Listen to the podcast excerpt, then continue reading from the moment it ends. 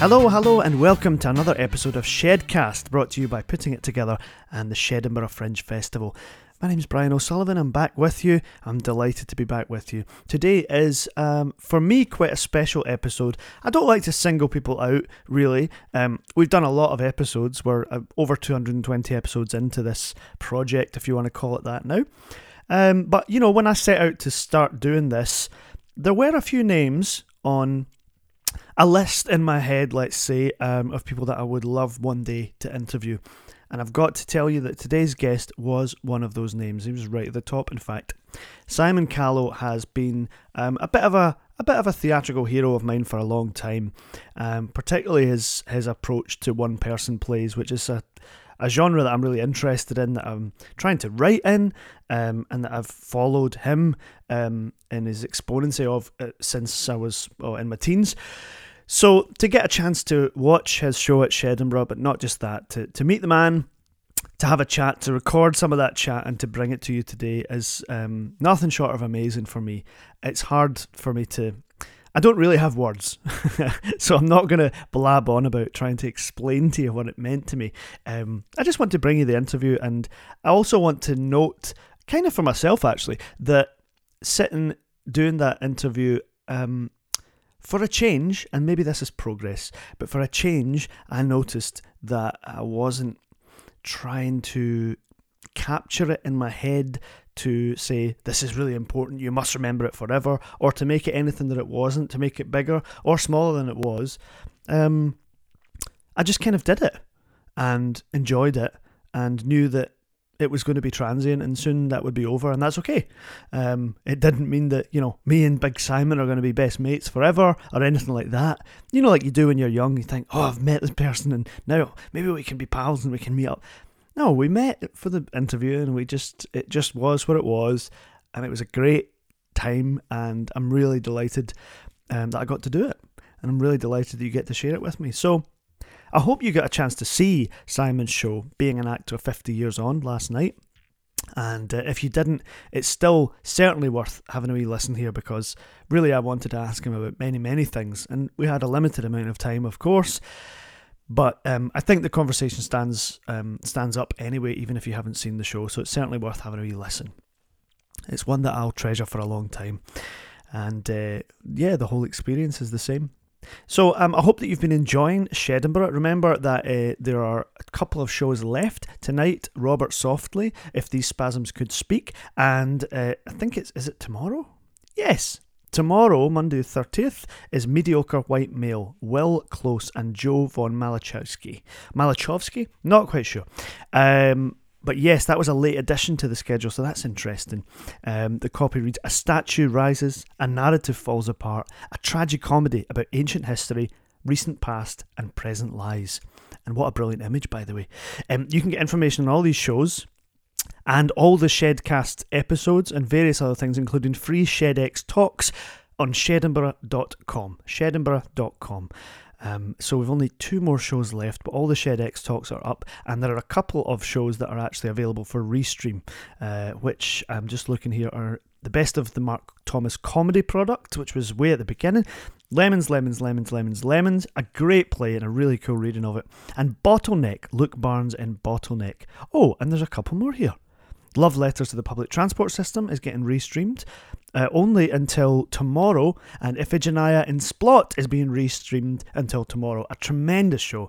So, have a wee look at shedinburgh.com. You can get tickets for the, the new shows that are still to come, which is tonight and tomorrow, and you can look at the restreams, which are available until tomorrow also. So it's a short term thing, um, but definitely worth having a look. And you know what? The tickets aren't even expensive, and a load of that money is going into the Shed Load of Future Fund to help future artists make it to the fringe, because as we know, it's an expensive business and uh, the money that's being made is very seldom going into the pockets of the artists involved. It seems to be going into the pockets of venues, bars, restaurants, and hotels, and uh, and rentals, you know, of property. So, what about some of that going to the artists, or what about those artists being given a hand to be part of this? It is a wonderful thing, the Fringe, and this year has been possibly my best ever. Um, weirdly, and you know, I've been doing a show over at Multi Story. Um, we just finished today, and uh, yeah, it's been it's been amazing. Weirdly, because of partly because of there being less stuff, there being a bit more space, not just literally, but also figuratively, space around things, space between shows, less running about crazy. Um, but also the hybrid of being able to do a kind of a live fringe, but also still be involved in Shedinburgh in its second year. Um, it's been a great month. And this is a big highlight of it, a, a perfect cherry on the cake, if you will, my chance to meet and interview the wonderful Simon Callow. So it's time for my guest of the day. It's Simon Callow, and he's with me, and we are putting it together.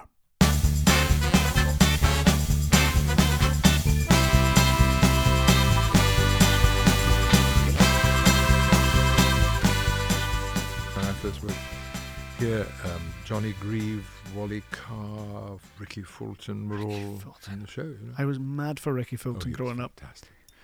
And in the show, you say, "Never was seen sick wind or water, except perhaps at Portobello." His own That's great. interpretation, uh, inter- interpolation. I mean, There was a there was a bit in one of the, the documentaries about him where he was giving the witch a telling off. He was the dame. I'm sick of you. I'm sick of your spells. And another thing, because she was looking right down on him. What? I can see right up your nose. he taught me a lot, you know. I was watching him when I was a kid, and I didn't know, I didn't know why he was funny, but I knew he was funny. yeah, yeah, You know, because I didn't understand the material. But yeah. yeah, it's great. So tell me about where this show came from. What was what was the impetus for this? Well, I, I, I have always been fascinated by acting. Long, long, long before I became an actor, there was any fantasy or dream even that I might become one one day. There was something about acting as such that just mesmerized me. And uh, I, I, as it happens, I, I became an actor. And as soon as I became an actor and became part of that world, I was irresistibly impelled to write about it because, I mean, I, my ambition was always in life to be an, a writer. Nothing to do with being a, an actor at all. I wanted to be a writer. And uh, of course, then these two things came together uh, very happily for me because now I had a fantastic subject because I was, I could uh, witness at first hand the this phenomenon that I'd been, and then of course I went to drama school and and and I uh, learned so much about it and about myself, and um, I found it irresistible uh, to, to, to, to, to, to write about it. And uh, in so doing, I, I, I had the idea that I would write about what it was like to be an actor, because people are very interested in that. What's it like to be an actor? How do you remember all those lines? Blah, blah, blah. Yeah, those questions. And so I uh, I thought very hard about it, and I and I and I I wrote the book, a book called Being an Actor, and then I wrote a um, did a second edition of it and co- took it up to date. But I realized, and then there's a book called Life, uh, uh, My Life in Pieces, which is a compilation of lots of things I've written, mostly about acting and actors. And um, it suddenly struck me as so obvious that I should do a show ab- about acting, not not not uh, really about my life, but of course it will be about the parts that I've played and how I came to play them and how, in some cases, I did them so badly, and in some cases I did them a bit better, and sometimes, very occasionally, I did them very well. And so I, I, I, I just very, um, very loosely, and this is a real trial run, and uh, I, I don't know how it's going to really how it, how it really was going to work, you know. Um, but people seem interested, and uh, uh, um, that's all I ask. Um, Laurence Olivier once said, and uh, because Laurence Olivier was my absolute hero as an actor, um, alongside Charles Laughton when I was uh, young. And then, then uh, when I got older, I, I, I got a different hero, which was Paul Scofield. But Laurence Olivier said that the whole of his career was simply an attempt to interest the public in the art of acting. And uh, I, uh, especially when I was younger, thought I, I agreed with that absolutely. And and I I I I, I, I do think there's something very fascinating and quite deep and sometimes a bit mysterious about acting, its power, and its um, capacity to move and its capacity to embed itself in the memories and imaginations of people who see it. So that, that that's really so. I'm, I'm looking first of all at because it's the only way one can usefully do things is to look at acting in my life and my fascination with acting as a child, my um, uh, uh, uncontrollable exhibitionism as a child. Uh, That's a good phrase. And um, uh, when I, it, it, finally turned out that that I uh, was able to be. Oh no! Actually, even before that, well, really, the first acting I did, which was I, I never acted at drama school. Uh, never acted at university. Stop. Let me start again. Never acted at school. There were no school plays in my school mm. at all. Weird, but uh, uh, we must be the only school in the whole country, and I ended up in it. Uh, no school plays, and so um, it, when I first acted was was when I went to university, and of course I, I didn't know what on earth I was doing, and and and and, and, and when I was given the part of Trigorin in the um, Seagull, largely on the basis of my having been a clerk in the box office of the Old Vic Theatre, um, I, I just knew how absolutely dreadful I was, and this was not good acting. And that, then I then I determined then I determined to leave university and go to drama school, which I did a year later.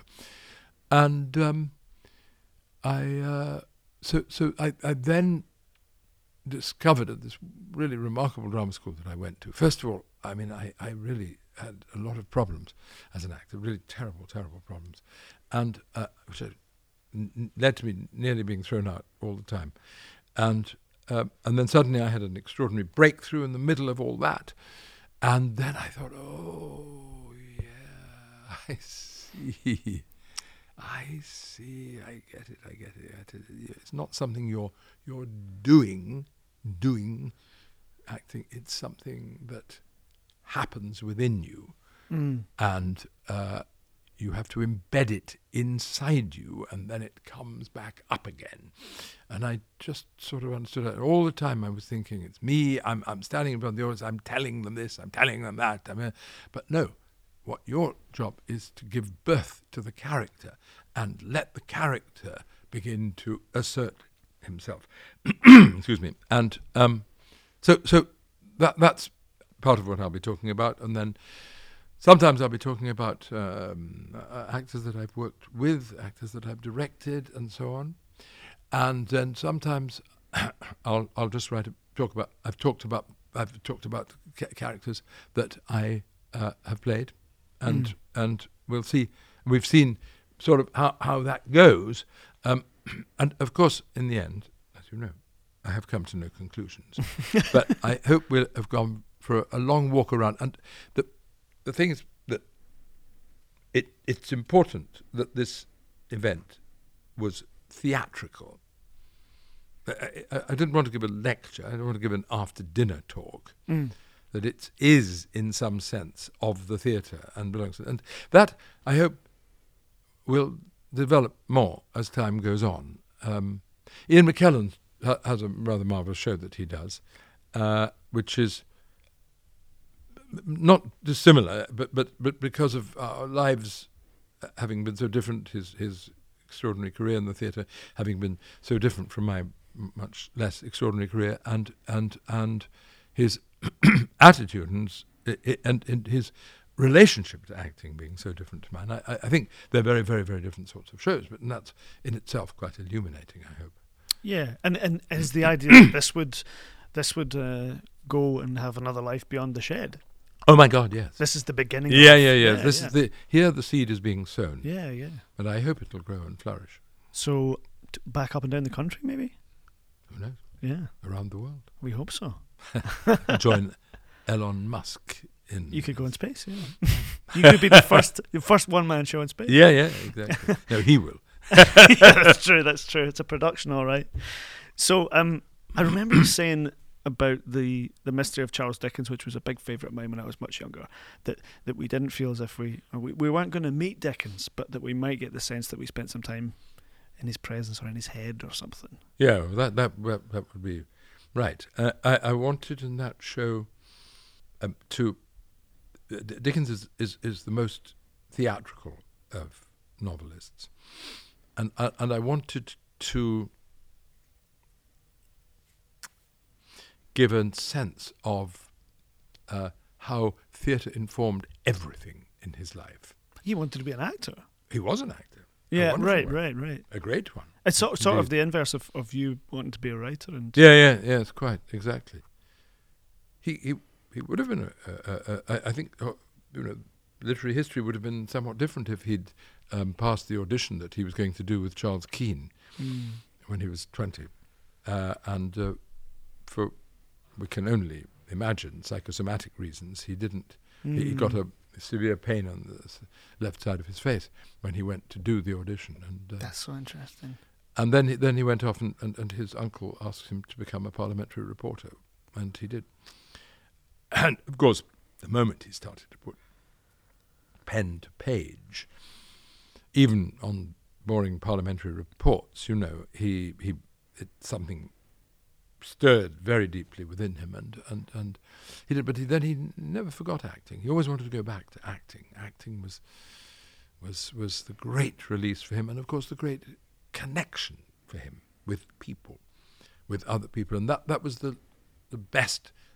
I mean, he was a great communicator at every level, at all times. But his greatest satisfaction in life was to feel that he'd contacted his readers Mm. personally. That relationship between Yeah. himself and the audience. Yeah, yeah, yeah. You seem to have had a a fascination. It's probably fair to say with these these iconic writers and, and actors. Welles as well. You've written extensively about Welles. What's the is that linked to your to your fascination with the craft of acting? This this deep study of these individuals. Yeah, it is very closely linked, and of course, um, it's. And uh, uh, additionally, it's to do with my fascination with personality Mm. and what on earth that means and how that works. And I had, for example, a grandmother who was a tremendous personality. She she she had an extraordinary um, charm about her and uh, a, a, a, a, vivacity and um, a, a, really um, uncommon ch- charisma, I suppose, is what we would call it.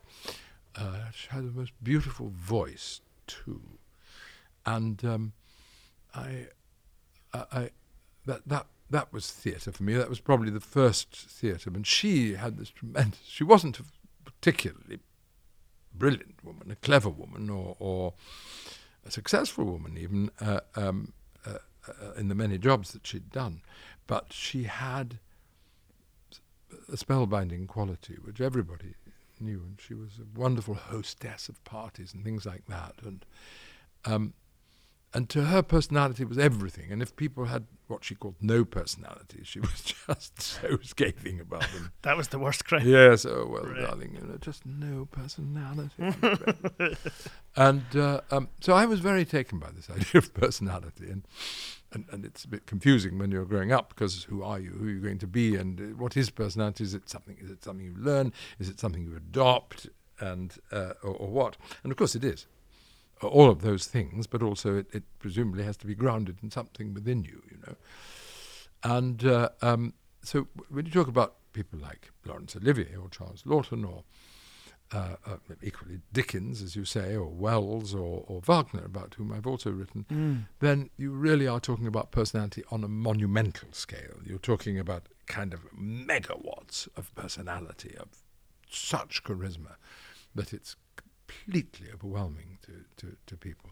And that, of course, is a big part of acting, is that in that there's something inherently fascinating about you. And, and what I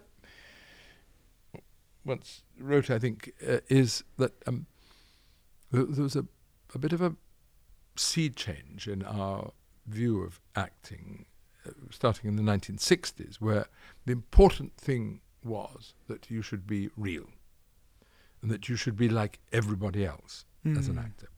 And we mustn't see the strings Yes. or the work or whatever. Yes, Yeah. exactly. Yeah, but also the presentation was was it was all about something almost photographic, you know, realism. Whereas what I'd always thought was that actors should be unlike everybody else, should be extraordinary and rather exotic creatures. And just as in a zoo, you go and see them and you say, "Oh my God, look, yeah. that, that, that crocodile looks just exactly like Uncle Fred.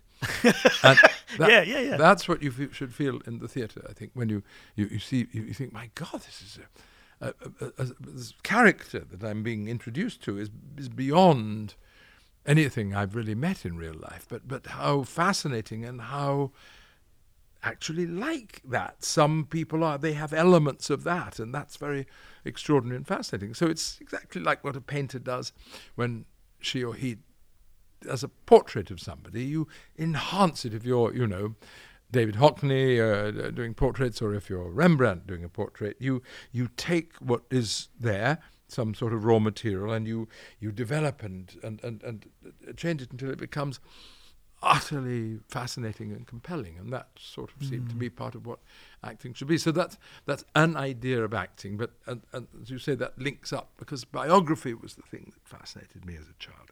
Utterly fascinated me. I read biographies as soon as I could read. I started reading biographies.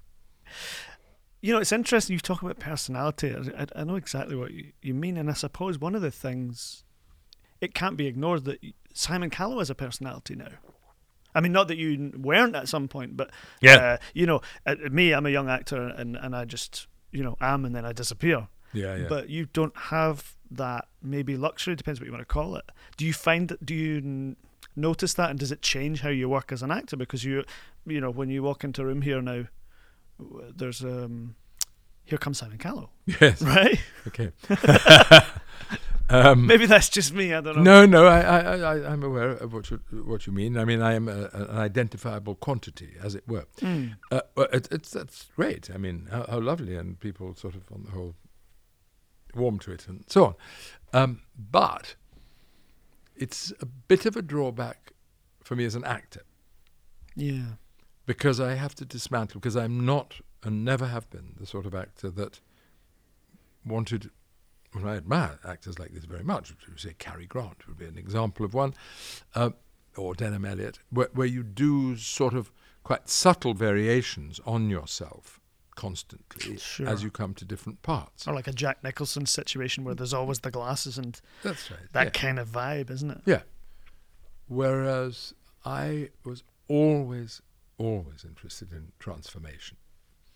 And how far can you go away from who you are, but remain true, you know, not just put on a, a, a face, a Mm. mask, makeup, whatever, but actually go within yourself. And, and uh, I was completely fascinated. I, I used to know Alec Guinness quite well, and, and Alec was astonishing in that he could really transform himself so as you wouldn't necessarily even recognize him if you saw him in the street. And I remember him giving a really wonderful performance as Shylock. I mean, absolutely wonderful. Extraordinary performance. He became like a wailing wall himself. Mm. Just this experience of oppression was everywhere with him, and he just changed. His face was completely different. And so I went back to see him afterwards, as we had agreed, and he said, um, "Now," he said, "I'll, uh, I'll show you my extensive makeup." And he was wearing a wig, of course. So he said, "Wig." Half an eyebrow here, half an eyebrow there, and uh, he had had grown his own beard, but he'd added in something there, just there like that, which had had an effect on the cheekbones, which made him look much more gaunt. Boom, boom, and there you are. That was it. Gone. And it was absolutely extraordinary. He did, and he stood before me as Alec Guinness, and minutes before he'd stood before me as a different person. Uh, that was extraordinary, absolutely remarkable. The reality is then that, that it wasn't about the eyebrows and that, you know, Of course. What he was It doing. Inner thing. Whereas Larry Olivier didn't. He he did, but then what happened to him was that he did, did- did put another face onto his own face. He then saw that face in the mirror, and became it. Whereas Alec yeah. uh, worked differently, and and uh, Scofield was the same. Scofield just planted a seed and just waited for it to grow, and take him over completely. You know. Mm. And that, that's all remarkable. But other actors are completely different, totally, totally, totally different. You know, actors we really ad- admire. Um, um, as I say, Cary Grant is something completely different. Um, and even among his fellow actors, Ralph Richardson, for example, was a, was a man who didn't transform at all, really, as far as I can make out, not at all. And he had a very idiosyncratic manner of speaking and being, but he was able to hit on truth in a way that was just like a dentist hitting a nerve, you know. It just went, oh, Mm. that is so true. Yeah, yeah. So, I mean, it's this comes at you know, and and after a long line of one-person performances that you've given, it's becoming a bit of a trademark, I suppose we could say. I've seen you do a lot of one-person. Yeah, yeah, yeah. Um, does that form? Does that form obviously appeals to you in some very special way? What is it? Massively. I, I love I love the, the art of the one person play. And I, it came about like this. I, I was uh, uh, doing I was in a production of The Alchemist, which I didn't care for the production very much, but by God, I hated the play. I came to detest that play. I, and I hated Ben Jonson, and I, I always get a feeling of the writer when I'm doing a play. And I had a feeling of this unbelievably opinionated, self satisfied, misanthropic, and boastful figure who used language in order to impress his fellow writers rather than to communicate things to the audience. Brilliant, unquestionably, but absolutely cold and heartless. I couldn't bear it. And I thought, I just, I think I've just lost it with acting. I just don't. I mean, because this is the part which is famous. Face, you know, is supposed to be one of the great, great, great parts in world literature and so on. I just get nothing from it. Couldn't bring anything to it of any merit, whatever. And then at that point, uh, somebody I'd worked with as a producer said to me, I want you to do The Importance of Being, Oscar, which is a one person play, a very innovative one person play written by the great Irish actor Michael MacLiammóir, whose dresser I had been in 1968 on that very show. Oh, I didn't know that. And so I, I said I couldn't possibly do it. so I just hear Michael's voice in my ear all the time. And O'Brien was absolutely persistent. He said, "Read it again. I think you'll enjoy it." So I, I thought, "Oh well, I'll, I'll do it." And uh, I managed to avoid Michael's inflections completely because it's just a very well written play. But more to the point, I absolutely rediscovered my love of acting. And it was essentially because it was just sheer storytelling. But storytelling of such virtuosity, with you know, where you had to summon a character up in a phrase and then dismiss it, or perform the whole of the end of the picture of Dorian Gray as if it was a Victorian melodrama, and just and somehow hang on to yourself. That was the great thing, was not to Im- imitate or be influenced by Michael at all, but just to be myself telling this story to people. Myself, whoever that might be, you know. I mean, Yeah, I don't know, but uh, whether I, I don't know whether that would fall into the category of the personality called Simon Callow, or whether that was another self that I invented for the occasion. Um, but one way or the other, I got such joy, and that started me off on this long cycle of one-man plays, and really, uh, I've had such deep satisfaction from it, and communicated with such directness with audiences, and it, it's a very beautiful form. I mean, it's a very wonderful one, and of course, pretty well the original form of theatre, which is that the dramatist performed his play, you know. And uh, many of these plays were adaptations of mine, but many of them weren't. Uh, also, Peter Ackroyd wrote me a play, and uh, and uh, Jonathan Bate, and uh, uh, but then I worked with, of course, Dickens on, on many occasions. The, mm.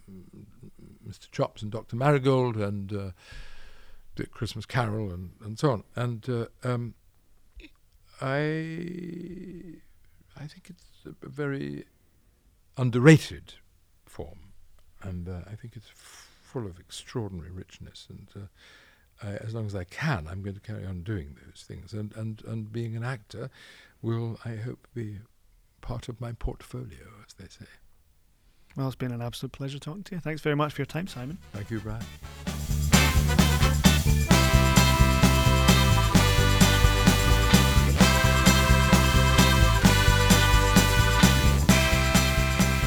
Big thanks to Simon for his time and for his show, which which was just a gorgeous whistle stop tour through his career and life, really, and also touched on his thoughts on what acting is, you know, which is such a big topic, of course. Um, and for someone to to try and encapsulate what their their career and life has been up to this point and talk about what is acting all within about an hour it's quite a big ask so it was fascinating just to, to watch that unfold and then to have the chance to talk to him afterwards about that and about other stuff. So I hope you enjoyed it. If you enjoyed it a tenth as much as I did, then you're doing well because it was pretty magic for me. Um, and I'm really glad that we got the chance to do it. So we're nearing the end of Shedinburgh. Remember, as I said, you can get information on the shows that are upcoming tonight and tomorrow and the restreams at shedinburgh.com. And that also means that as of Wednesday of next week, we are going back to our weekly schedule of podcasts hour long conversations with artists, theatre makers, actors, writers, directors, you name it, um, on Scotland's Theatre Podcast. So, as of Wednesday, uh, there'll be a new episode every Wednesday with me. And uh, if it's not with me, who knows? It might be with somebody else. Um, but I'm very much looking forward to it. I've got a couple in the can for you that I'm really excited about bringing out, and I'm going to take a wee holiday myself as well uh, in the meantime. But the episodes are ready for you, and uh, we won't be missing any for the next wee while. So I suppose you could say we're into series two now. Um, so that's exciting. Uh, episode 222, I think this is. Big thanks, by the way, to Elaine McNichol, who's uh, held down the fort, guided the ship when I've not been able to, and done a really tremendous job of it. Um, I'm saying this as if we're at the end of something. We've still got um, the Shedinburgh Festival isn't quite over yet, but it's just because I'm back after a few days. Uh, I'm kind of reflecting a wee bit. Anyway, big thanks to Elaine. It's been amazing what she's done, and uh, long may it continue. So there you go. That's all from me for today. Remember to go to shedinburgh.com to find out what's coming next and what's on Restream. And until next time, I'll just say what I always say. Cheerio now.